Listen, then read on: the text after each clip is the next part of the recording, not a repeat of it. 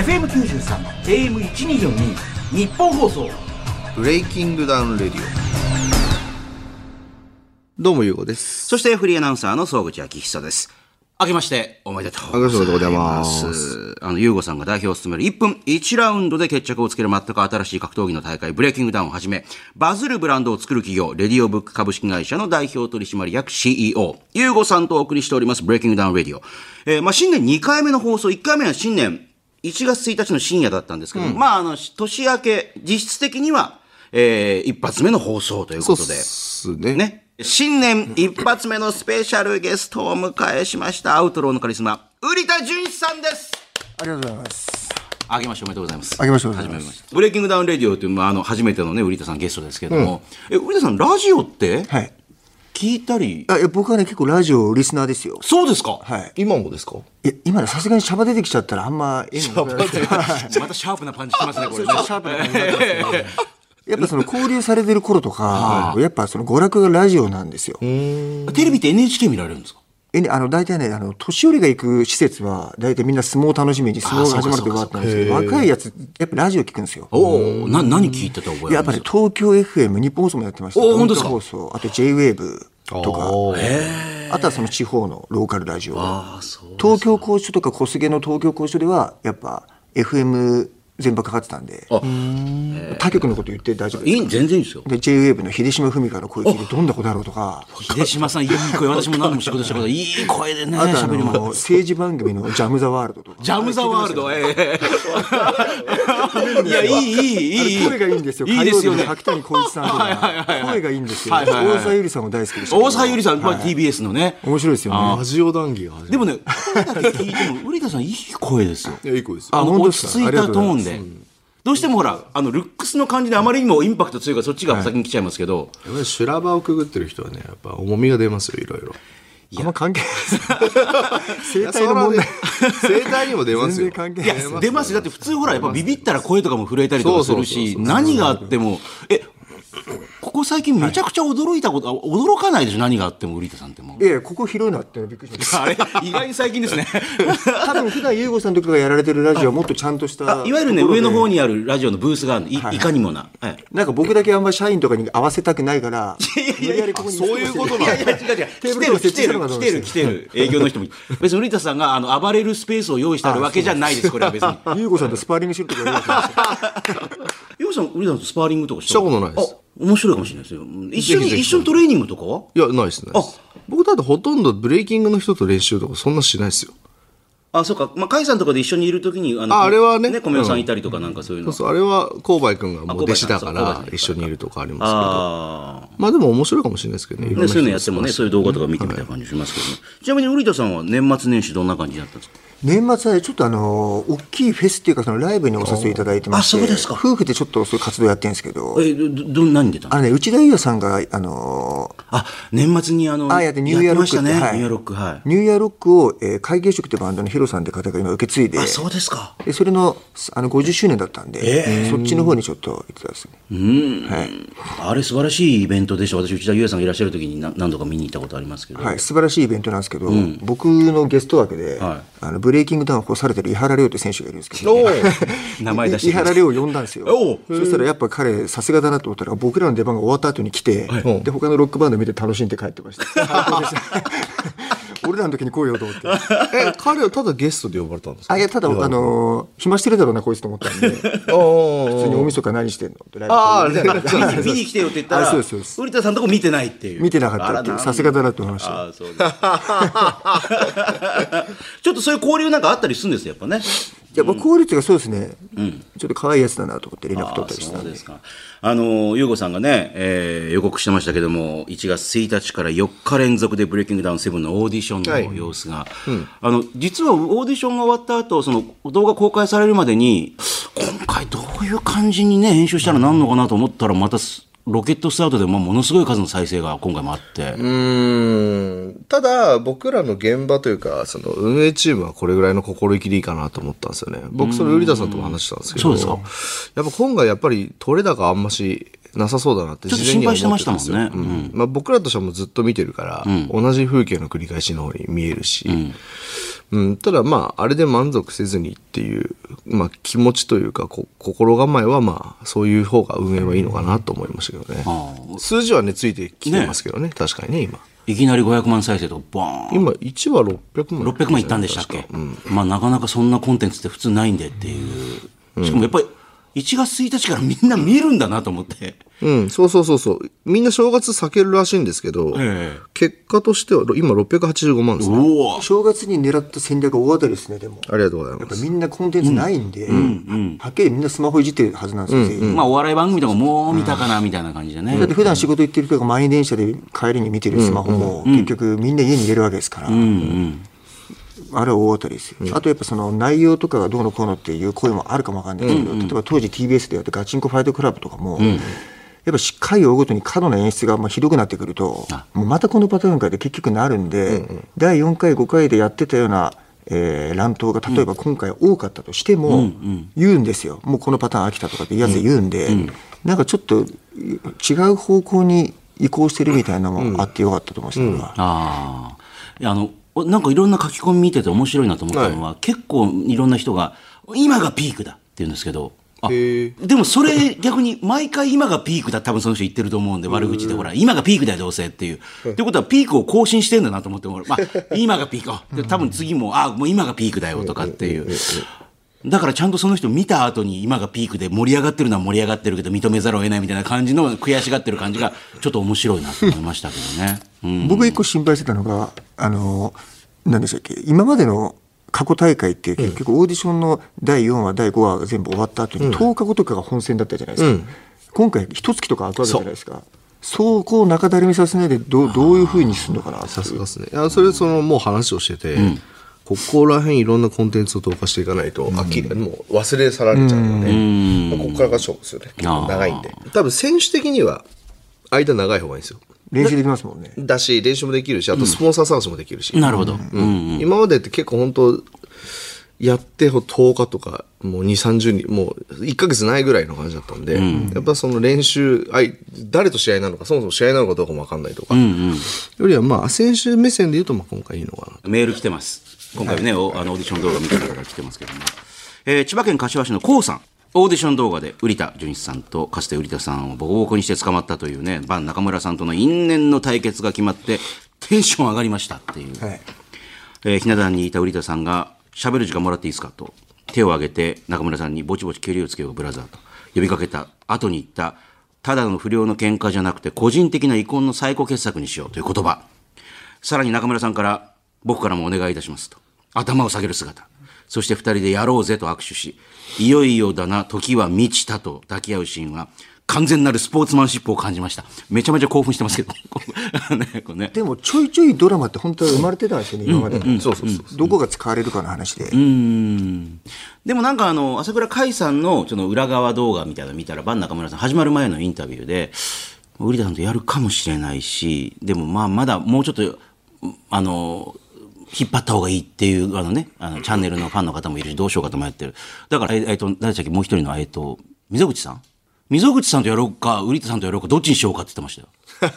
だってあの人 CU、えっと、C、OO COO でしょ？オペレーションオフィサー。で、ユーゴさんに聞いたら、あの人も結構最高な、最高っていうか、まあ、その、オペレーションオフィサーって、オペレーション運営の統え括。あれですよね、運営統括だから、あの人も倒さないと、ユーゴさん倒しただけではトップを倒したことにならないから、え次はそこを借りに行くかどうし、どうしようかって言ってましたからね。運営で力があると格闘技関係ないですからね。でもなんかトップ同士戦うのが好きみたいな感じのね。でも、あのタイミングでウリテさんなんかほら、他のがちょっと、はいはい。あの、勃発しようとして。ああれね、あれも僕、これ言っとかなきゃいけなかったんですけど、結局編集されて、やっぱ、その、あの、プロのクオリティになってるんで、はいはいあの、あれだけ見ると、醤油2機が一生懸命売り込んでるのを僕がもうバサッと挙手して、いやだ醤油醤油醤油2機の出番をもう取り上げたように映ってるんですけど、だっ際て、最初からもうかけてきましたって言って、受けを取るかと思ったら、ちょっと待って、それで全部ガッてかさそうそう、れてたから。あれ、醤油2機のファンにも誤解を生むなと思って、あれはちゃんと現場では、はい醤油2機も一通り終わって、あ、下りがあったんですか？そうそうそう、下りある程度あ終わってからですから。あでもあれはあれだけ見たらひどい話ですそうよ。。あれ、醤油に聞いなんか今回全然。そう。なんか目立たない感じで終わっちゃったけど、みたいな。裏裏飯そうな感じで。うん。あれひどいっすよ。そう。それもういいよ、それいいよっていう感じになっちゃって。ちょっと待って入ったこいつら二人、おっさん二人どんだけ話投げんだよ。お前らの尺どんだけないんだ話になってくるんですけど、でそれがいい醤油にみたいな。むしろ醤油にきが合図になったみたいになっちゃったんです それ違う。よ。違いますから。そうだでもかわいそうに。もう覚えてないか覚えてない。らあれがあれああいう流れだったかって俺は思っちゃったんですけど。バチンって言った。り、あ、じゃあ、醤油日記も誰かとやりたいから、俺ちょっとやりましょうよみたいなやっ話ぱある程度あったはずなんですよ。はずなんですか。あれ、醤油日記今回どうなるんですか？あ戦うと思いますよあ確かうんああ、そうですか。よかった。あれで醤油日記が結局、しょぼしょぼってなって、誰とも戦わずに本戦出れないになってたら、そう、DM 送るとこでしたよ。元気出してみた。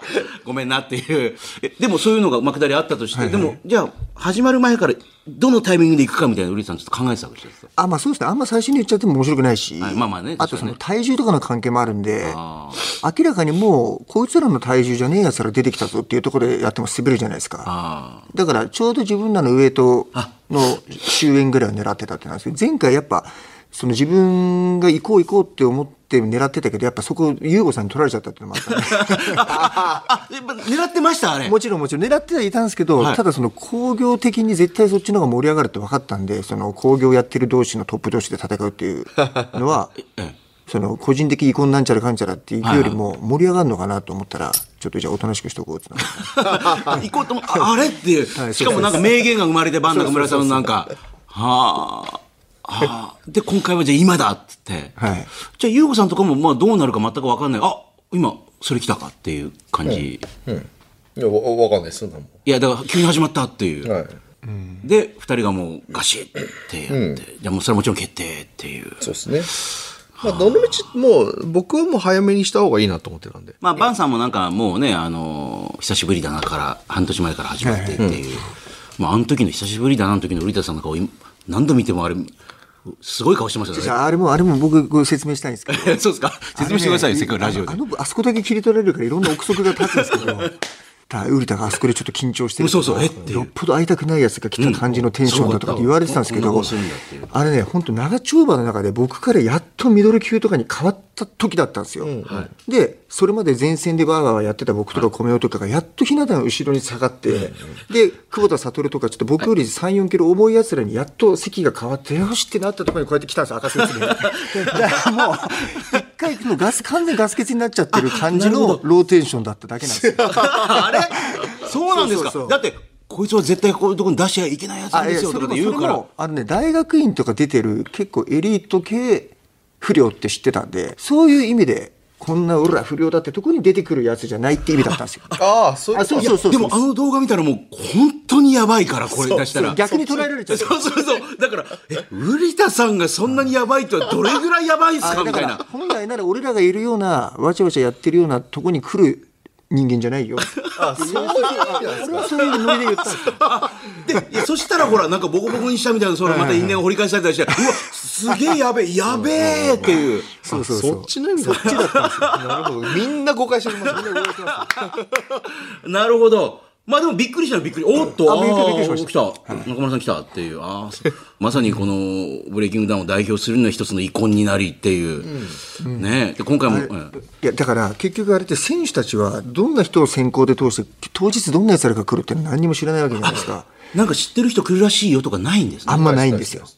あの結構ね個人的な恨みあいつに昔こんなことされましたとかあのいあのさっき言った井原君と誰々国分君みたいなそういうのって書類の段階で面白そうだから結構通りそうじゃないですか。はってことは俺個人的恨みある人多いんですよ。い。いや、いやいや。だからだいぶ先行で通ったもうふ蓋開けてみたらうわこいつかよっていうのが結構来るな来るなって 僕は構えてんですよ毎回結構だから変な空気でこっちのジロジロ見た感じでみんなが来るとあの時何年前俺らお前にとか言ってくるから変な緊張がそうそうそうそんなんあるんですねありますありますで、それで、はあ、ちょっと出番終わったわと思った瞬間に来たーっていう。そう純子久しぶりって来られてから次回よ。あ、これ知ってるわと思った。あそうなん そうですそうですそうですいや、今回もだからノッコンさんはいがその、ほら、アンポルキアさんをボコボコにしましたよって言ったら本人出てきて、なんかあのくだり、ね急に席開けてどうぞどうぞっていう。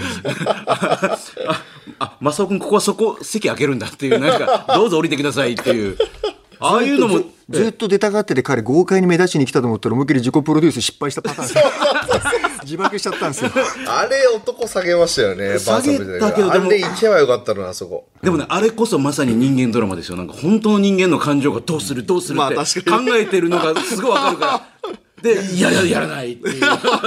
むしろあそこで思いっきりお笑いに振り切ってもよかったですよね。そうそうそうのガーって言ったのに、実はもう、俺無理だよっていうのをわざと大げさにやった方が、立ち回りとしては面白かったんですけど、もうガガチで困ってる感じ。本当に目が泳いでただただ出した。どうどうするどうするいや、いです、やらないです、やらないです。ただ困ってたっていうね。ただ安保ルキアがかっこよくなっちゃっただけで。まあ確かに。まあそれも一つね、話題になりましたしね。えーまだ来てますよ。えーっとね。えー、東京都杉並区の34歳会社員、バカボンのパジャマさんありがとうございます。ブレイキングダウン7のオーディション動画見ました。えー、正宗選手と田上健太選手というアウトサイダー時代出身で当時朝倉海さんとも戦っているその二人が本戦出場をかけて戦う姿も激アツでしたし、バンタム級のアウトサイダー、須藤和也選手と、えー、田上選手の本戦でのアウトサイダー同士の対決もめっちゃ楽しみです。えーブレイキングダウンってどんどん選手のレベル上がってきてますねっていう。アウトサイダー時代のね、一緒に出てた仲間たちがどんどんやっぱ参戦してくるっていうのは、いや、それ俺気まずいんですよ。あの、俺、本当ただ、ただ前田さんに喧嘩で出禁になっただけなんで。旗揚げ戦でめちゃくちゃやっちゃって、で第2回の後に、あの、運営に噛みついて、そのまま、もう、え、2回しか出てないんですか？3回なんです。三回目は和解してからでだったんですけど、そうなんですね。でもなんかすごいずっと出てるイメージだけはありますもんね、いやいや未だにね。僕だってアウトサイダーあんま見てなかったんですよ、そもそも、はいはい。ただ瓜田さんの存在を知ってたんで。たった2回の、あのー本当台風のことが暴れて去ってただけだったんですけど、そうだった印象だけはすごい強く残ってて。あまあ、そこからいろんな全国で開催されてる地下格みたいなところには出てってはいたんですけど、ただやっぱりインパクトだけ残しちゃっただけで、あでもそれ勝ちじゃないですかまあ確かにそうですね、今の時代でいうとこのやり方とは勝ちだったんですけど、当時はだからただの色物っていうか、えーまあまあまあまところがその、その後に活躍してる選手とかを全然僕知らないんで、あんまり。あ。あ、そうですか。あそうなんじゃあ、今回並べられたら申し訳ないですよ。ただ引っ掛け回して。ただ引っ掛け回したやつが一生懸命練習して戦いに挑んでたあのアウトサイダーの名前守ってたやつらからしてみたら、そういや慶之助とかめちゃくちゃそれ言われてムカつくと思うんですよ、多分。インタ君ちげえだ。ろ。アウトサイダーといえばとかって言われたら違うだろうね。みんなそうなんだ。でもだそのやっぱり頼田さんのあれがあったから結構知名度というか人気が一気にグググーンってなんか面白いぞみたいな面白いことやってるぞっていうのは。本当にぼ本当に、あのたえの本人いるから言うわけじゃなくて、僕本当アウトサイダー知らなくて当時も、でも瓜田さんだけ知ってたんですよ。慶之助さんも朝倉兄弟も誰も知らなかったんで。あ朝倉兄弟誰も知らなかったですそうですか、うん。ただ本当に瓜田さんだけなぜかあのすげえ目立って。そうなぜかバズった。そうそうそうそう。あの金属探知機で警備しろっていうのは僕が言ったんですよ、あれ。何ですか金属探知ああれね、アウトサイダーって当時その、あまりにやんちゃ坊主集めちゃったから、外の構想とか持ち込まれたり、ナイフやなんだいや終わった後もだってそのまんまなんかみんななだれ込んできてなんかお互いにうわーってお大勢で喧嘩になったりしてましたもんね。ああ、そうか、チーム同士で。そうそうやっぱあのと大将やられたからおいふざけんなみたいな感じで。だから来場者も入り口のセキュリティチェックが全部金属探知機で、それが話題になったんですよ、すごくそうなんですか。日本じゃなかなかないですよね。あれも田舎の振り集めるのと違って俺らが出るんだからマジめんどくせえの来るから六本木あたりからバーって来るからあのポケットも全部調べた方がいいですよって俺が余計な空気入れちゃって。あ、そうなんですか。そしたら運営が本当に金属探知機導入したんですよ。へえ。あーだってブレイキングダウンだって警棒も特殊警棒持ってるぞあいみたいな変な人とか 大暴れしあた人とかね、のー、ラッパーの人ですね。ありましたね、そういうのあるからっていうね。えーこういうの来てますよ。えー横浜市のペンネーム、厄介払い29歳男性運送業の方。オーディション動画見ました。今回も女性陣面白そうですね。っていうね。えーエイリアン2期の姉っていうね。はいはいえーあと、ヤンキーにいじめられるキャラのゆっちゃん。えーその対決も注目ですし、えー前回のオーディションで飲酒乱闘の騒ぎを起こした飯太郎、その相手として今回ケツ出しアピールしたダンサーのアチュさんがマッチメイクされるのも見たいですと。えーただ私は今回のオーディションで飯太郎さんとアチュさんが乱闘わーってなった瞬間に、えー美人空手家のセリナさんがガッて止めに入ったっていう、そのセリナさんのファンになりましたっていや、ネットでもセリナさんの、そのさばき方がなんかやっぱりすごいぞみたいな感じ。で、ええ。パッて止める感じがなんか、動きが素早いっていうのが来てました。止めに入るのも結構あれ抜かれますもんね。確かに。それで塗り棒君が止めに入って吹き飛ば 吹き飛ばされたの帰ってったんですよ。あそこのシーンがやっぱおもろいっつって。ああ。まずちょっと塗り棒も話すんですけど、女性陣、はい。今回も、あのーね、みくるさんが言ってましたけども、お尻出したから、あの、収益化できねえじゃないか、困ったな、みたいな。あれはほん、あれ本当なんですか？いや、そうなんじゃないですか。なんか黄色になっ、黄色なあるんですあれがあるとは思わなかったんですけどね。結構その、もっと激しいのがあったんで、え？あの、乗っけてないですけどね。それはモザイクかけたりとか、そもそもカットしたりして、黄色出ないようにしたんですけど、まさかあれがやられると思う。女性陣見てないんですもんね。まあ、あの映像で見ました。映像で見たのと何試合かは見たんですよ現場で、あ、そうなんですか？はい、俺あの女性編の時にいつもあと僕は出来上がった動画で見るんですけどいつも面白いなと思うのが優吾さんが男性陣のオーディションの時より明らかに女性陣の時だけ軽減な顔するんですよ。あれだからなんで？かなんかなんかねお大丈夫なの君たちみたいな表情をね作ってんのか素なのかわかんないですけど、はいはい。あれ面白いんですよ。運営の代表があんなんじゃ、これ女性陣たち、私たちって認められてないのかなって思われても仕方ないぐらい、ちょっとこう、軽減な顔してるんですよ。渋い顔、渋い顔してるんですジっすか？ちゃんとやってくれよ、お前らみたいな感じの。軽減な顔してる。そうですかぜひ、後でチェックしてください本当ですか？男性陣と違ってます男性陣の時の方がもっとワクワクした感じで、男性陣も相当な人来てますけど、今回も。はいはいあ、そうですか。こう、お前ら大丈夫かっていう顔。それはな、そ、そ、意識、意識してないですよね、別にねい。やいや、あのー結構当たってますよ、ね。あ、そうですか。なんかやっぱ女性陣、女性のそもそも、まだスター選手って呼べる人がいないんですよ。あーいわゆるね。まあね。うん。えー言ってみたらその女性イコールこの人みたいなのが顔が一人も立ってないんで、まだね。4からあれいつから始まった？っけ5か。でしたっけか、そうですね。5だ56今次7じゃないですか。そろそろスター出てこないとなと思ってるのがあってあとストーリーがなんかみんな抽象的なんですよなんか取ってつけたようなストーリーがすごく多くて女の子の。なんかその私可愛い子嫌いなんで可愛いことやらせてくださいとか。前回のオーディションで、ああなたに邪魔されたから私は、あなたと戦いたいみたいな。いや、別に邪魔されたとか関係なく自分が PR する、アピールすればいいだけじゃんとか思ったりとか。はいはい。まあ今回もほら、3人の子供を育てながらやってますみたいな、そういうのがちょ,、ちょっとあったりとかねで。育ててるは、でもそんなこと言ったら日本にいっぱいいるわけじゃないですか。めちゃめちゃいますね、それね。たくいるじゃないですか。で、子供育て育てているからなんでブレイキングダウン出たいんですか？がわからないですよ。ここが抜けてるんですよね。なるほど。育ててます。いや、そんなの別に言って、この世の中に何百万人、何千万人もいますよ。そう。だなんでその子供、子育てしながらここに来たかったのかっていう重要なここのポイントが抜けちゃってる。ただ、あの、男性の方の話も落ちちゃいますけど、あの、お母さんが。ね、あ、まあ、それ、歌さんもね、あの、その、そうそうそうそう。お母さん薬物中毒で今、まあ、どこかの施設に入ってるのわかんないんだけど、まあ、俺もやんちゃしてて、なんとかそのお母さんのためにもって言ったら、結構ね、あの、ウ田さんのお話を聞いて、いやだからあれも多分その、まあ、母ちゃんが今どこにいるいないはまあ置いといても、刑務所本当に教えてくれなかったですよね、ただ背負ってる背景をそこでカードを切るなら、背負った背景プラス着地の部分で例えば自分がこういうのに出て有名になることで、風の噂で僕のことを、あの施設でおかんの耳に届くかもしれないとかって着地があれば女性もなんか何人子供育ててこうであれって背景を語った後に、じゃあなんで出てきたのって部分をちゃんとバシッと言えれば、結構それはもう対戦相手へのストーリーなくても、ストーリーになっちゃうんですよ。だから即席で考えてきたストーリーで無理くり目の前にいる敵となんかストーリー作ってやろうって考えてちょっとそういうの無理がみんななんとか即席で今ストーリー作ってやろうってなりすぎてるん。ですけどはいちゃんとした背景をバシッと自分が持ってれば一個のスピーチで完結できちゃうっていうか。そう。そう、本当そうなんですよ。そこが抜けてるのは多いですよね確かに。っていうのがもしかしたら俺が顔に出ちゃってる機嫌そうなか顔になってるかもしれない。もうちょっと、もう眉間にし わ寄せてる。っていうか刑事取り調べの刑事みたいな。疑ってかかって。リアルリアル。疑ってかかってるじゃないですけど大丈夫君たちっていう。頑張って喋ってんだけど、そう相手の顔そうそうそう全然、なんか届いてないわっていう。検察とか刑事のレベルなんですよ。やばい、やばい顔ですよ、それ。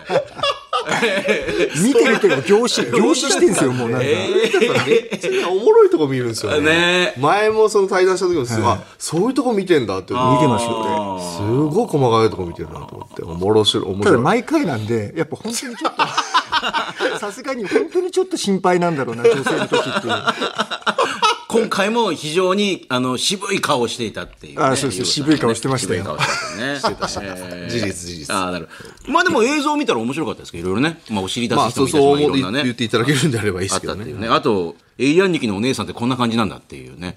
あの、なんかわかんない。男性をこう椅子にして座ってましたけど、なんか不思議ななんか、方があったりなんかでもあの方アイドルなんですね。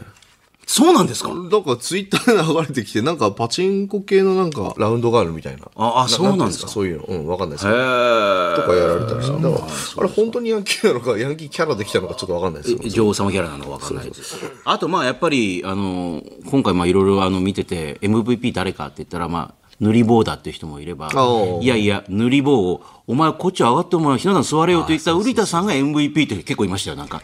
いや、本当そうなんですよ。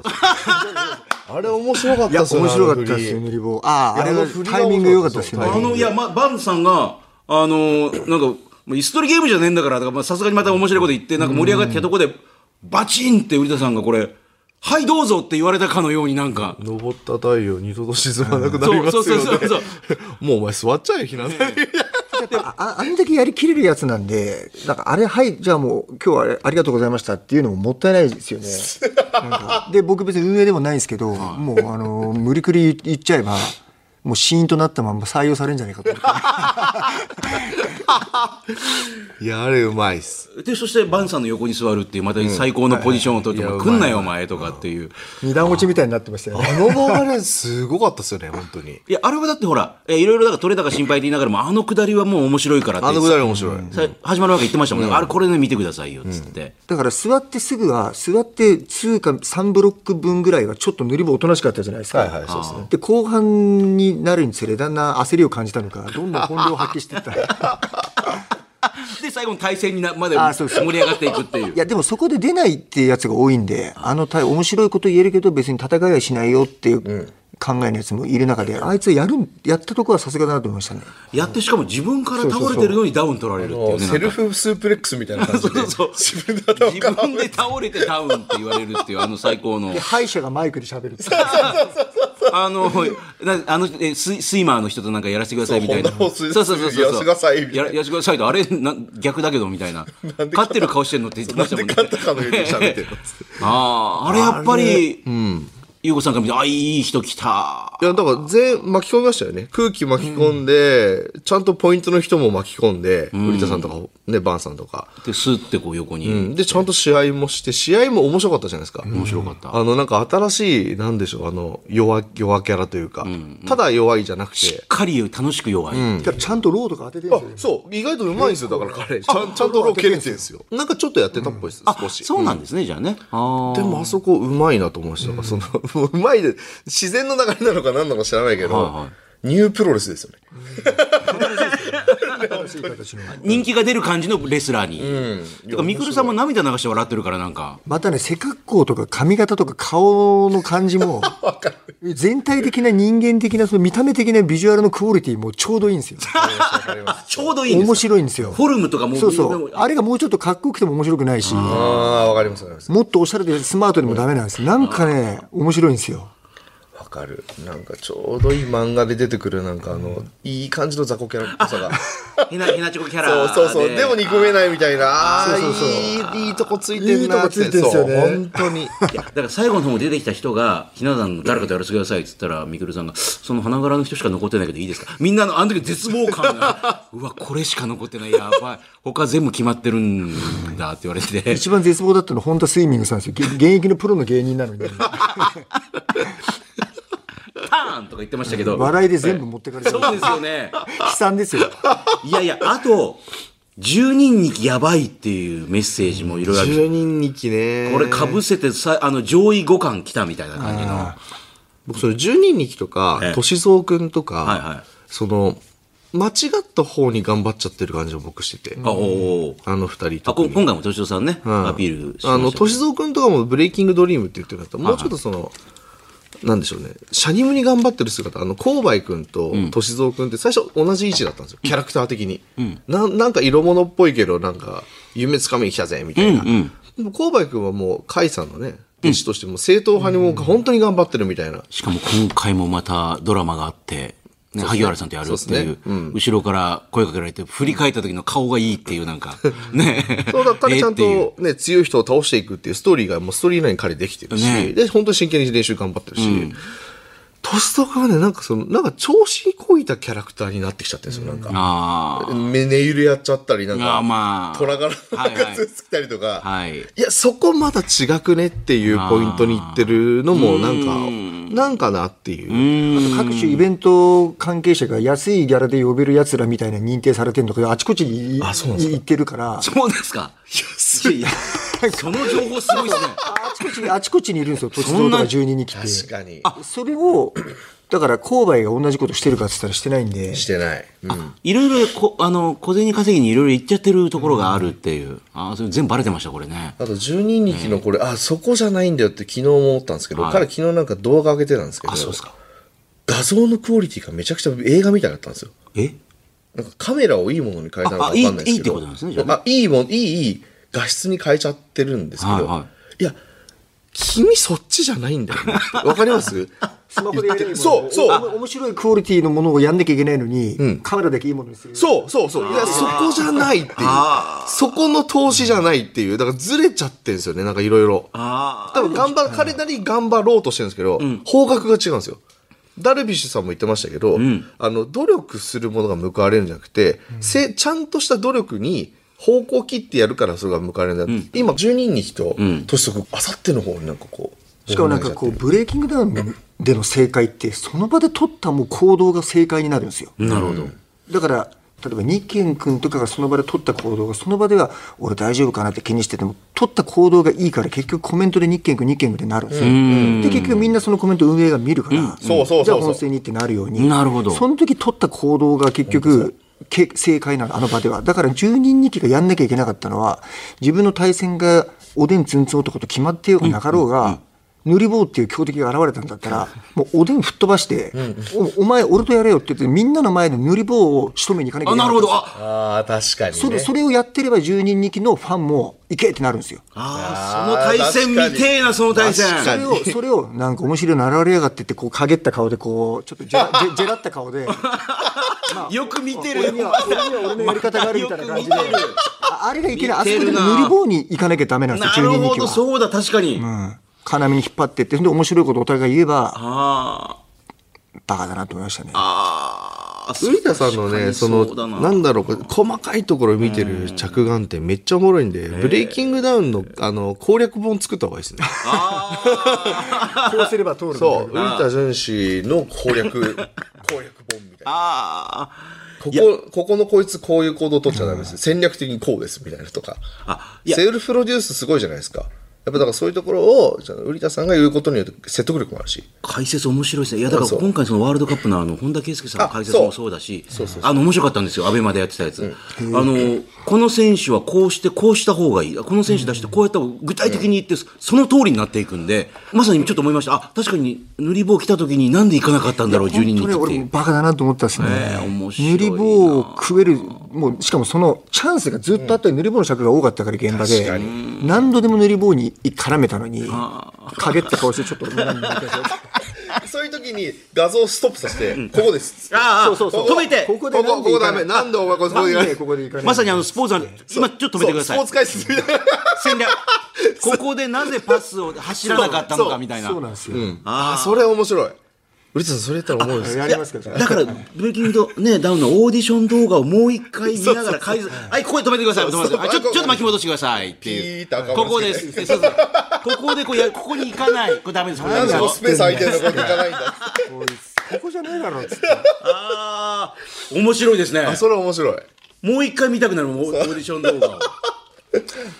じゃあもうもう一個ね、この場を借りてちょっとね、あの思ったこと、これたまたまね、ちょっと数日前に思ったことだったんですけど、あの結構終わった後に、やっぱ全国から来てるんで、やっぱもう、長丁場の一日が終わった後に結構みんなはい終了の瞬間わちゃわちゃしだすんですよ。みんなで写真撮ったり、でその後じゃあ何食いに行くどうするとか、僕はどこどこから来ました、で結構そのわちゃわちゃ組って消えてってんですよ。結構ねわちゃわちゃ組に消えてってます、思い出作りそこでやってたりする人はいなくな例えば僕とか悟とかあのバン中丸とかもすぐ履けるんですよ。あで結構わちゃわちゃしてるやつを後で SNS で知るんですよ。ーあそうか写真。あ写真撮ったりしてね。上げてる。そのわたわた常連組って結構みんな消えてるんですよよく他の人のインスタとかまでチェックしてこうやっやっぱいやあうわまたこれ仲良くやってるけどいなくなったわみたいなそうそうそうあなんかだから記念に来ちゃってる奴らがいるんですよ、やっぱり。あの、オーディションに来ることがもうゴールみたいな。オーディション決まったやったーでもう多分もう彼の中でもエンドロール始まっちゃってるんですよ。だからもうあ当日どうしようみたいな。まあ流れになるようになるか、みたいな。だからそれでほら、まるまるカットになったりして、あの、売田さんも正月明けの動画でね、その晩中村さんとやることについて語ってましたけど、あと、ね、その思いの後に、え途中で急にネギを持ってると。そうあれもらっちゃったんですよ だから急に売田さんネギ持ってるけど、そうそうそう。な、な、何のくだりもな、全部カットされてあいやるから。僕じゃないです。あれね僕の横でアウトサイダーに樋口君が突然動画上で急にネギ持ってるんですよ。後 半あ、そうか、樋口さんが持ってるのか、ネギを。そうそうそうでなんで樋口がネギ持ってるんですかって ちょっとコメントがいくつかあったんですけど。あれをそうあれを蓋開けるとええ。実はカットされてるけど八百屋であり空手家みたいな子がああ、いたいたいたお近づきの印にネギかなんか僕に投げてきて煽ってきたんですよ。ええ。で、お前なんだこれみたいなことやったら、樋口くんがちょっと、瓜田さんにネギ持たせるわけにいかないと思って、こう、さっと、僕が持ってますよってやってくれたんですよ。僕が持ってますよって。すっぱり切られてるから、なんか突然、だから突然、ひな壇でネギ持ってるんですよ。俺 めっちゃウケて。だ。なんで急にこのそ人がの解説ないんですから。ネギを持ってるのかの説明がないから。説明ないからネギ持ってポツンと。なまあ何かが起こったんだろうなと思うけどそうそうそう分かんないからだから、ネギでせめて僕の動画でそれ説明してあげないと、そうだから彼の名誉のためにも。樋口さんがなんでネギ持ってんのかっていうねいやそうそういやどうしても長丁場だから途中の丸々一人分カットそこで何かあったらもうね なんかあったにしてもね、その想像が及ばない人から見たら、なんでネギ持ってる分かんないですよね。の ひどいっすよ。でもそれ優子さんやっぱでもそれはもうほら、ね、あのそこだけモザイクかけるわけにいかないんでもうしょうがないですもんねこれね。でも売手さんの中でもあこれもったいなかったなと思ったけどカットになっちゃったかとかって結構あるでしょ？なんかあの人いなくいや、ないっちゃったっぱいありますよ。いっぱいあるんですけど、でも、僕も YouTube の動画を自分で編集したりするから分かるんですけど、その時絶対これ面白かったなって、動画で面白いと生で面白いって違うんですよ。ああなるほど編集ではやっぱ俺もこれ入れれないなって動画作っててあるんで、例えばうちの僕奥さんとやってるんですけど、奥さんが昨日誰々と喋ってるこれ本当面白かったから絶対入れてやって言うんですけど、いざ家帰って編集するとこれ動画には入れれねえなってなるんですよ。作ってるとで。も入れないとなんで入れなかったのだからそれは現場の喧嘩になりますよ。あそうですか 喧嘩になるんですか？そう出来上がったものを見て視聴者が面白いと思う感性と違うんですよ感度が。それで言うとまあ作り手が切ってるから正解っちゃ正解なのかなと思うんですけどね。逆もしかりですね。だから、あの、現場で滑ってたんだけども、編集されたら面白いっていう。そこが一番良かった。あの、あれだ、醤油にきの醤油ですよ。一番最初の。あ5の時の醤油かぶったやつ。あれ、現場ダダ滑りだった。現場でもう滑ってましたよね。もう、もうしょうもないぐらい滑ってるし。そういうのもいいからみたいな感じでしたよ。だけど、あれが編集されたら、バーンバズったじゃないですか。もう名場面みたいなそう、感じひろゆきさんなんか大爆笑してるし、だからもう何があるか本当わかんないですよね。はあのおでんつんつん男とかも今でこそなんか愛嬌あふれる感じでこうみんなから愛されキャラみたいになってますよ。あの当日だけで言えば本当殺せろ。あ何言ってんすかいや何言ってんすかええあの当日の現場ではもう本当に殺伐としちゃいましたもん。すげえことやらかしてんだこいいろつみたいな。んな人に、け売田さんにも喧嘩売ってたし、12人も売ってたし、米尾にもふっかけたし、ええすごかったですよね。でも今となってはあの号泣したところがちょっとね好感度上がったりね、今、好感度上がってますよね。そしてあの今回も来ても、あ、本当にありがとうございますとかっていう。キャラキャラ、こんなに人間で変わるんだみたいな、あんなに迷惑男だったのにみたいな。急にキャラ変してきた。ああ、なるほどね。はい。えー、そして、こういうメールも来てますよ。えー、埼玉県戸田市の悟世代31歳ありがとうございます。年越しの深夜に放送していた吹っ飛んだという大喜利番組に、朝倉未来さんが登場してびっくり。えーそれに続いて、ブレイキングダウンのオーディション映像に、この後も続きが見たくなるテロップをつけてくださいとお題が出されていてびっくり。えー、ゆうごさんが登場してさらにびっくりっていう。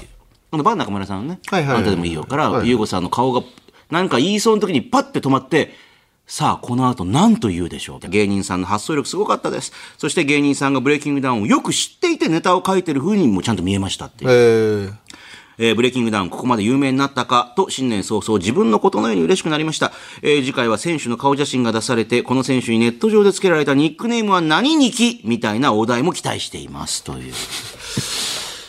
いや、でも、瓜田さんもその最初にこのブレイキングダウンとこう、関わるようになってから、まさかここまでい、思わないっすよ。一気になるかって。いやこの間も 思わないですよ。って、僕もなんか、いや、そんなに、そんなにもう今、今、機嫌そうな顔してましたよ。ね。しシンプルな素の声で本心だから俺この間のちょっと明治神宮に米音初詣行ったんですよ。え？元旦に元旦からなぜか米音を動画撮りながら初詣行ってきたんですけどそういうこと話してたんですけどやっぱもう上田さんこんななると思ったっすか？とかっていや俺思わないよ いや本当にびっくりですよ。だから。最初に優吾さんと会った時ってどんな印象でした？いや印象もないよだって全然よくわからないじゃないですか、よくわかんない。堀さんあの堀哲平さんでいるんですけど。戦う弁護士。はい。堀さんのこととかも普段何してるかよくわかんない人だから。あ、そうですか。そのだからよくわ朝倉未来がよくわかんない人たちが突然なんか始めたぞぐらいの感じじゃないですか 1分、そうだったん一分間で1ラウンドな、なんだそれは？みたいな。いやそれはねあのミクルとグラップラーバキの板垣先生の対談とか見てたんであ、なるほど。そう、優子さんもそれを見て話に行ったんですね、みくるさんとこに。だからあの段階でよく、うこれ僕の方ででかくやってきますよっていう経営者として名乗り上げたなって感じです。第4回とかが始まってで名乗り上げなら分かるんですけど、流れが分かるはいはい。第1回、2回だけ見ても絶対バズる気配がないんで。いや、そこで言いますよ。そうそう、そこでよく言ったなって感じですね、ユーゴさんが。まあでもそこで言ったからユーゴさんのもうカラーにできたっていうのはあると思うんですけど、ここまでになったっていうのはもう大きく。なった後にはいくらでもね、みんな俺もやる、俺もやるってあとそのオーディションが採用されてからだったら、なんとでもそうでしょうね。検討がつくじゃないですか。でもオーディションが採用される前の段階だと、本当話題に全然なってなかったんで、優子さんから見て、その瓜田さんというのは、まあ、もともとほら、ちょっとね、そのアウトサイダーまあ僕は知ってましたね。アウトサイドだ。14、5年ぐらい前ですよね。ですよね。十何年前ですよね。はい。だから僕は瓜田さんのことは知ってましたし、で、みくるさんの YouTube にちょこちょこ出てるのを知ってたんで、あの、まあ、あの、そのまんまの方だな。実際会ってみてもっていう。会ってみて、でも僕、最近なんですよ、話し始めたの。あ、そうですか。そんなになんか、まあ、ちゃんと当然ね、オーディション会場今日よろしくお願いしますとか、それ、あの、社会人としての挨拶はしましたけどまあまあまあま、ちゃんとしたお話なんです、こと、本当ですよね。本当に。あそうですかまだ。で、あの、コラボさせてもらっていいうんですかね。あ、またこちらもちょっと、ちょっとした因縁があったりしてっていう、ね。あ、そうそうそう。ええうちがあの、ファイトオブナイトの 支払いを、なんか、あの、いや、瓜田さんの動画見て、うわ、怒ってるよ、これ大丈夫か、これ、みたいな。いやぜいや全然怒ってなかったんですけど。そうですか？わかんないんですよ。なんかもう、怒ってるよ見えるから、なんか。僕はもう、あの、ブレイキングダウンの、その、まあ、運営のメンバーが、瓜田さんがこういう動画だし、やばいみたいな感じで、じゃあ俺が謝るから俺に連絡先教えて、っつって、俺に連絡したんですよ。いや、でもそれがあったから、まあ、距離的にグッまあまあでもそうですてね、近まったっていう。ああ。そこで実際話してみてどうだったんですかあ、でもなんか優しい方だったのは分かってたんで、あはいで、話させていただいて全然、じゃあちょっとコラボさせていただいて、で、こ今回のその、ババタバタもちょっと動画で撮らせて、謝罪させてくださいみたいな。あ。あ僕最近あの YouTube 謝罪ばっかなんで。断るごとに謝罪してるんあ。で。まあ、リング上でも謝罪したりとか、いろいろありますからね、これね。そうそう。ええまあまあまあ。そんな感じで。あ、え、瓜田さんもだから、優子さんと実際喋ってみて、どう、接してみてどう、どうだったんですか？いや、あのね、最初、あのー IT 系の人たちみたいな印象だったんですよ。溝口さんとか。そのどどんな印象ですか ?IT 系の人。あ、だから、あ IT 系ってななんつうんだろう。ベンチャーの。ベンチャーのそういう流行りのそれ系の経営者たちで、だからその、堀さんたちがやってるような経営者交流会みたいなところに顔出してるような、そういう人たちが、あの、流行りでうまくそのバズらせる能力があるから、それでバンバンバンバンとやってる感じの人たちだぐらいの印象しか最初なかったんですけど、やっぱオーディションとか重ね、あの、回数をごとに発言とかも、まあ、見てたんで、で、やっぱ一番捕まるとのは、バーンズ中村との試合みたいなあとやっぱ、本人が格闘技やってる人なんで、体もちゃんと鍛えて、そういうところでね、やっぱ、あれ結構、ただの経営者じゃなくて、ちゃんと筋通ってて、男らしい人だな。例えば、えーリングスの代表とかにはすぐに自分から連絡して会いに行くとか、僕とのそういう発言聞いたらすぐに古田さんの連絡先教えてくれて連絡するとか、そういう筋をちゃんと通せる、結構ね、バックレたまんまにしちゃう人多いんですよ。でもちゃんと向き合う人だなっていうところに、俺は、あの、すごい、なんていうの、心開くっていうか、ちゃんとしてるな、この人。っていう感じです。そういう印象です。でも、織田さんからしたらやっぱりほら、なんかこれ本当に全く1回目、2回目とかって、あの、バズる気配ないぞみたいな感じですけど、全然ないですよ。今今から考えたらやっぱこのね、あの、ブレイキングダウンとずっと関わってきて、まあ良かったっていうかまあ、はいはい。自分の中ではこれはもう大成功だって気持ちもありいやますよね。大成功というか、ああの2ですね。そうですよね。はい、2の時はだから正直、ミクルのチャンネルにもお世話になったし、あとはやっぱ最初そのどうですかって話来た時もあれだったんですよ。あの出たいとかよりも。あのミクルたちって結構その喧嘩自慢とスパーリングしてみたみたいのでバズってる時だったんで一世風靡してたんでなんかこうメンバーとかもみんなやらされるっていう感じだったんですよあそこ。メンバーもみんな戦わされるんですよ。で戦わないやつはもう話にならないみたいな、戦ってこそその俺たち側だみたいな見せ方してたんで俺もう年だからこんなの出たくないよとかはもう多分やめた方がいいな もう即答で俺出るよって言わないと、あ、なるほど。うん、彼らと付き合っていくんであればあと思ってそれぐらいのノリであ俺すぐあ俺出たかったんで出るよみたいな感じ。嫌だなと思いながら最初の印象っいいっすね。まあそうだっかよみたいな。と思ったらやっぱ出ることになりみたいあなそうそうそう。うわ、やっぱ出んのかってなり。そんで、その最初のオーディションで、第3回出なかったんですはい。けど、その次の第4回、ね僕と近藤がぶつかって、はい。あの時にそのオーディション形式で行くってなった時も、メンバーの佐々木君から最初連絡いただいて、あの、どうですかっつって。で、その時もね、あの、多分ミクルって忙しいから全然話行き渡ってなかったと思うんですけど、現場と認識がずれがあって僕の方で。はいはで僕はそのでひな壇ってものがあるのも知らなかったんであそうですか。とにかく現場に来てくれみたいな感じ。で,、はいはい。で現場うろうろしてたらそのアベマアベマかその、はいはい。ありますね。アベマ当時、そのスタッフみたいなやつに「あの俺俺来たんだけど」つって「どこに行けばいいの?」みたいなこと言ったら、あ「じゃあこちらでお願いします」って言ったらこうなんかみんなミット打ったりしてオーディションの子らがいっぱいいたんですよ、はい。で隣の控え室みたいなところに1000万企画の子らがスターみたいにいて。で、さ俺のセコンドの後輩が、あれ、もしかして大部屋ですか？みたいな私がちょっと呼んでこい誰かっつって。呼んで、すげえかわいそうにスタッフみたいなのが2人ぐらい来て、安倍マネヤスかなんか来て、最初から売りたが機嫌悪いぞみたいな空気になってたのかもわかんないです。なんかすごいイライラしてるぞ、みたいな。そっから突然だって最初大部屋かもしんないみたいな、はいスタッフがこっちでどうです？ここちらですみたいに言ってたのになぜかその次からはひな壇の一番端だったし。ででもその時からもうこれはいい仕事しないと。ここに座る以上あそういうことかって分かったんで椅子見て、なるほど。ってことはもう一番いい仕事しないとここに座る意味ないしミクルも恥かいちゃうなと。ああやっぱ。なるほどね。あだから瓜田さん呼んだのか、さすが朝倉未来だ目がいいってなってほしいじゃないですか、そういう感じだったんで大きくなってよかったとかあんまないんですよ。いつあも。あ、そうですか。ちゃんとややんなきゃ。あ すごい。はあ。そっちの方が大きいですねいや、だから、ね、もうみんなやっぱり目立つからっていうかね、とりあえず瓜田さんに喧嘩を売ってみたいなのしな時期もあったじゃないですか。とにかく行くみたいな。もう毎回来るじゃないですか、いろんな人が。今も今もまだいますよねセブンでもいましたうからねん。どういう感じでこう、受けるわけですか？向こうからも、とにかくもう、あって来てるっていう。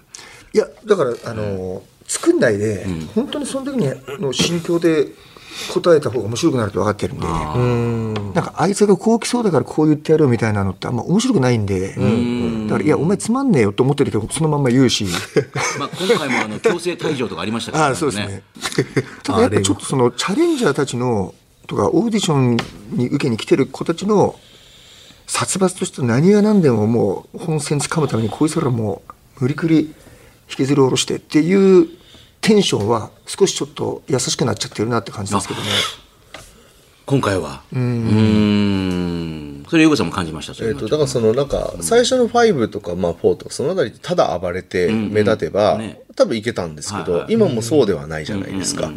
でそこも分かってる人たちも増えてはきてるけどでもどうしてももう暴れるしか能がないって人もまだいるし、うん。なんすかねあのーまあでもだんだんそこら辺がみんなも見てて分かってきてるのかなっていうオーディションを見てね、その本当に自分のバックボーンを的確に喋って、的確に人の心を掴んでだから俺は何とかするしかないんですっていう窮状を訴えて、あの人の心を掴んだパターンもあるし、のりぼうくんみたいなちょっとなんかヘタレキャラを行く子もいたし、あと東大の子もね僕うまいなと思ったんですよ。お東大相撲部のうまいと思う。よ彼うまいっす。あ、あれ、うまいですか？うまいですうまいです。うまい。やっぱ東大っていうところで、いや、東大なんですけどじゃなくて、俺東大だからさって、お前らバカはダメなんだよって。あそこまで。インテリのポジションで見下してくるっていう。あれはうまいですね。はなんかだからそのストーリーも例えばあの東大の彼で言えばカメラが抜かれた時の結構ルックスも大事で、ああ。それが中途半端なだからブサイクならブサイクに振り切ったりブスならブスに振り切っててもそれはキャラが映えるんですよ、だから抜かれた時のあの東大の子は容姿も良かったんでファンができやすいかなっていうのはあるんですよね、もう完全にプロデューサー目線です、もうなんかね。で俺結構ねいろいろ見るんですよ。いろんな角度で見るんで。なんかいつもほら、なんかもふんぞり返って。う、そう、それ帰って、まあ前、前、前言いますけど、まあね。ちゃんと見てますから。正直、あ、すごいですね。まあ前のめりに見てるんですよ、なんちゃんとかね。見てるんですよはあ。あとはそのさっき優子さんも言ってたストーリーの部分でなんかその暴れるだけで来る怒りの部分。で哀愁で来るとかの喜怒哀楽全部ストーリーにできるからどのパターンの喜怒哀楽のどのストーリーを持ってきても塗り棒だってストーリーだし面白い。だからそのたくさん考えればいっぱいたどり着くんですよその。まだまだありますよね。まだまだあるんですよ。ただその人と同じことはやってても絶対そのトップランナーとか目立てないんで、自分の席をどう作るかっていうのをちゃんと考えれば、よっぽどのバカじゃない限り、まあ、バカならバカで来ても面白いと思う。んですよ確かに確かもうこれはごめんなさい、もうオーディション動画のもう一回、あの、解説動画をじゃあ改めに。オて、ーディション攻略動画。攻略動画。えー、止めてください。っていう。えー巻き戻しいや、てい。面白いと思う。だそうそういうこと、それを見ることによって、もっとなんか、あ、こうすればいいんだっていう子たちがいっぱい潜在的にいっぱい出てくるかもしれないから、ええうちとしてもありがたいし。ね、で、そこでごめんなさい、あと、あネギとか、あの、不思議だって、そう、そこちょっとこ、これがありましたってちょこっと出してもらって、解説が実はこういうことがあってネギですよとかっていうね。ああ、面白いです。ええ待っております。はい。さあ、この番組には、ゆうごさんへの質問などもメールで募集しております。番組メールアドレスは、ブレイキングダウンの BD、BD アットマーク 1242.com、BD アットマーク 1242.com です。FM93 AM1242 ゆうごです。総口昭久ですニッポン放送 BreakingDown RADIO。私、総口秋さがゆうごさん、そしてスペシャルゲスト、瓜田純士さんとお送りしております。 BreakingDown RADIO。続いてはこちらのコーナーです。私と格闘技。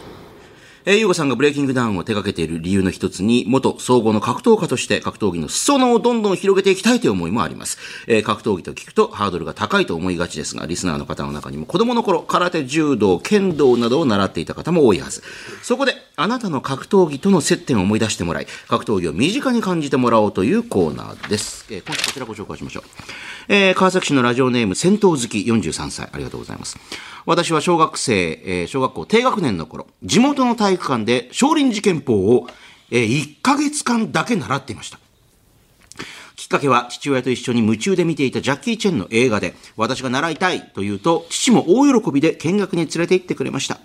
えー最初のうちは道着を着るだけでもテンションが上がり、先生から好きなどを教わるとジャッキーに近づいた気分になっていましたが、私がジャッキーの映画で一番好きだったのは実は水拳で、1ヶ月通っても水拳教えてくれないなということに業を煮やした少年時代の私。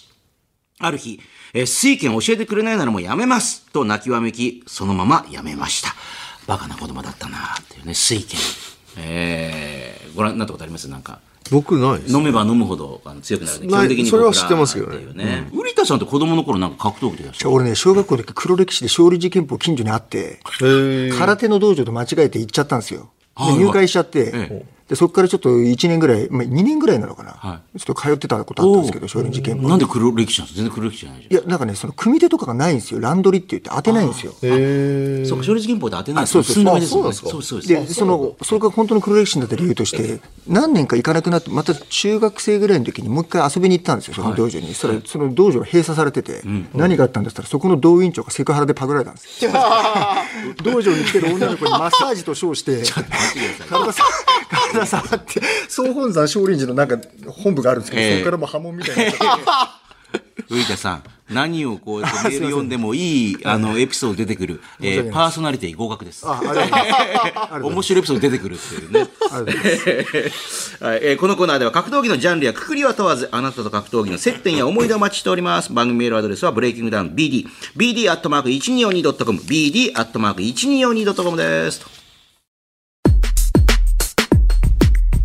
ニッポン放送 BreakingDown RADIO。この番組ではあなたからのメッセージお待ちしております。メールで bd.1242.com ブレイキングの B、ダウンの D、bd.1242.com まで送ってください。ブレイキングダウン代表で、この番組のパーソナリティ、ゆうごさんへのメッセージ、質問、まあ、格闘技についてや、会社の経営、ビジネスに関する話でも OK です。そして、いろいろなコーナー宛てのお便りも待っています。まずは、ブレイキングダウン企画室。えこちらはブレイキングダウンの開かれた会議室というイメージで、あなたが考える、こうしたらもっとブレイキングダウンが面白くなる。えー例えばこんなサービスがあったらもっと楽しくなると。まあ、そういうアイディアを目安箱感覚で気楽に書いてください。えーこんなルールを追加してほしいとか、えーこの選手とこの選手マッチメイクしてほしいとか、えブレイキングダウンにこんなグッズがあったら買うのになとか、あなたのアイディア、素朴な意見をお寄せください。さらには、アナザーブレイキングダウン。1分間で、これ、できます。あなたが持っている1分間でできる、まあ、披露できる特技を教えてください。その特技は、1分間で、例えば最高150回サッカーのリフティングができますとかね。1分間でお尻使ってくるみ30個割れますとか。1分間一度も噛まずに早口言葉を言い続けられますとか、まあ、何でも OK です。面白そうな内容であれば、まあ、番組に電話で出演してもらって、その技を披露してもらおうと思っております。メールにはどんな特技の持ち主なのか、まあ、具体的なアピールと電話番号など連絡先も忘れずに書いてください。そして、私と格闘技。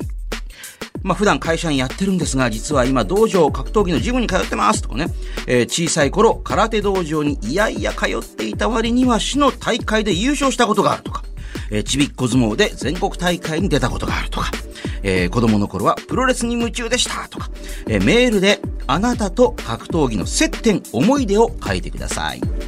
さらにもう一つこんなコーナーがあります。みんなファイター。これが自分の登場曲。明日は仕事だ、学校だ、といった、まあ、ある意味、それぞれのリングへ上がる戦いに挑んでいく、あなたから、戦いに向けて自分のテンションを上げるための格闘家にとっての登場曲とも言える曲を紹介する、まあ、あなたの登場曲。地上波限定のこちらコーナーになります。あなたが自分を奮い立たせる時に聴いている曲を、その曲の思い出や、その曲のどの辺が好きなのかとともに、メールでリクエストしてきてください。すべてのメッセージの宛先は bd.1242.com ブレイキングの B、ダウンの D、bd.1242.com まで。いうこと。えー、総口秋久と、そしてスペシャルゲスト、瓜田純一さんとお届けしております。ブレイキングダウンレディオ、ポッドキャストのエンディングですけれども、えー、あの、1時間以上も喋ってるんですが、瓜田さんいかがでした？今日なんか。いや、あっという間だったですね。本当ですか？はい。ノンストップで1時間喋ってましたもんね。あとやっぱなんか、ラジオもこんなことですけど、向いてますよね。なんか面白いし、声いいし、落ち着いてるし、みたいな。一つのテーマでちゃんとなんか、あの、エピソードを持ってきてくれますもんねで、。必ずちゃんとオチもあるっていう。はい本当はもっといろんな面白いエピソードが絶対ありますよね、なんかね。え放送できないことばっかりですよ。出たよ。放送できないことが多いじゃないですか。だいぶ抑えてるんですから。ちょっと柔らかい感じのエピソードをねっていうね。はい。そして今週も最後はこのコーナーをお送りしていきましょう。1分間で結論。これって我慢ですか忍耐ですかえー、瓜田さん、今まで何冊も本出されてらっしゃいますけど、ゆうごさんも出してるの知ってました？あ、そうなんですね。幻冬者から。あ、幻冬者から。幻冬者から出してるんですかはい。えー、やりたくないことはやらなくていいっていう。はいはいまさにこの。まあまさにその通りです あの、もうやりたくないことはもうそれが得意な人に任せればいいじゃんとかってね。確かに確かにえーそういうこと、本があるんですよ。えーただ、そこで言ってることは我慢はやる必要ない。でも目標があるからそのための忍耐は必要。似てるけど違うよっていうのが主張なんですね。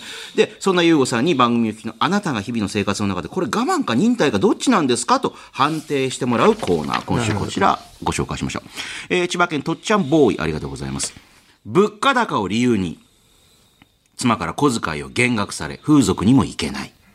そこで休みの日に妻が子供を連れて買い物に出ている隙に、妻と寝てるベッドでデリヘルのホームページを見ながら背徳感たっぷりなオナニーをする。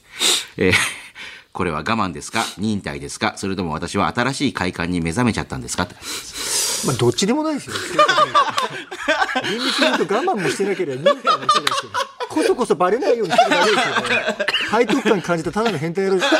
逆に今、ビシッと言われて、とっちも気持ちよくなって、気持ちよくなって、うわーだってもう目覚めてるんじゃないですか？それ目覚めてる新しい方じゃあ別に忍耐でも我慢ない。新しい自分を知れたそうそうそうそう。逆良かったじゃん。よかったですかね？えーわざわざ妻と寝てるベッドでやるかねっていう気もしますけど、ね。それが快感だってんですかね？奥さんと一緒に寝てるベッドが快感ベッドにデリヘル嬢を呼んだというつもりで、だってデリヘルのホームページみたいなああ、そうか。自宅に呼んでるっていうこの背徳感の妄想で、あの、いわゆる上田さんに言わせれば変態野郎っていうことでそもそも妻がいて風俗に行ってる時点で我慢してないじゃないですか。まあ前まではね。そうそうお小遣いあるとそうお。小遣いが減額されたからいけなくなっちゃったんでって、あそういうことだから前まで言ってたんです、多分なんか。ねえ。えーそうですね、えー我慢でも忍耐でもないっていう。新たな境地に目覚められた。変態に目覚めたというね。えーこのコーナーは件名にどっちと書いて番組まで送ってください。というわけでお送りしてきました BreakingDown RADIO。この地上波バージョンは放送から1週間以内なら radiko というアプリでもう一回聞けます。そちらもぜひ。そしてこの番組をポッドキャストでおおむね1時間フルバージョン配信中です。こちら番組ホームページをはじめ、ラジオクラウド、 Apple ポッドキャスト、 Spotify など主要ポッドキャストサービスでも聞けます。えー BreakingDown RADIO、ユーゴ、総口などで検索して聞いてみてください。あの、大変面白かったので、ぜひまたね、ぜひぜひぜひ。あありがとうございます。ぜひぜひ。お願いします。あの気楽な感じで来れますので、ぜひまた、だって、バン中村さんとどういう試合になるのか、あこれ、最後にちょっと聞いてもいいですか、はいはどどんな試合になりそうですか、いや、まあ、もう俺下がるようなことは絶対ないんで、二人なんで、はい。まあみんなが納得いくような、まあ当然勝ちに行くし、向こうも当然勝ちに来ると思うんで、まあ魂のぶつかり合いになるんじゃないですか。あの因縁の最終地点決着、期待しております。はい、お願いします。えーそれでは今週はこので、沢口と、ゆうごとそしてゲストは、売り出しでした。ありがとうございました。ありがとうございますた次回。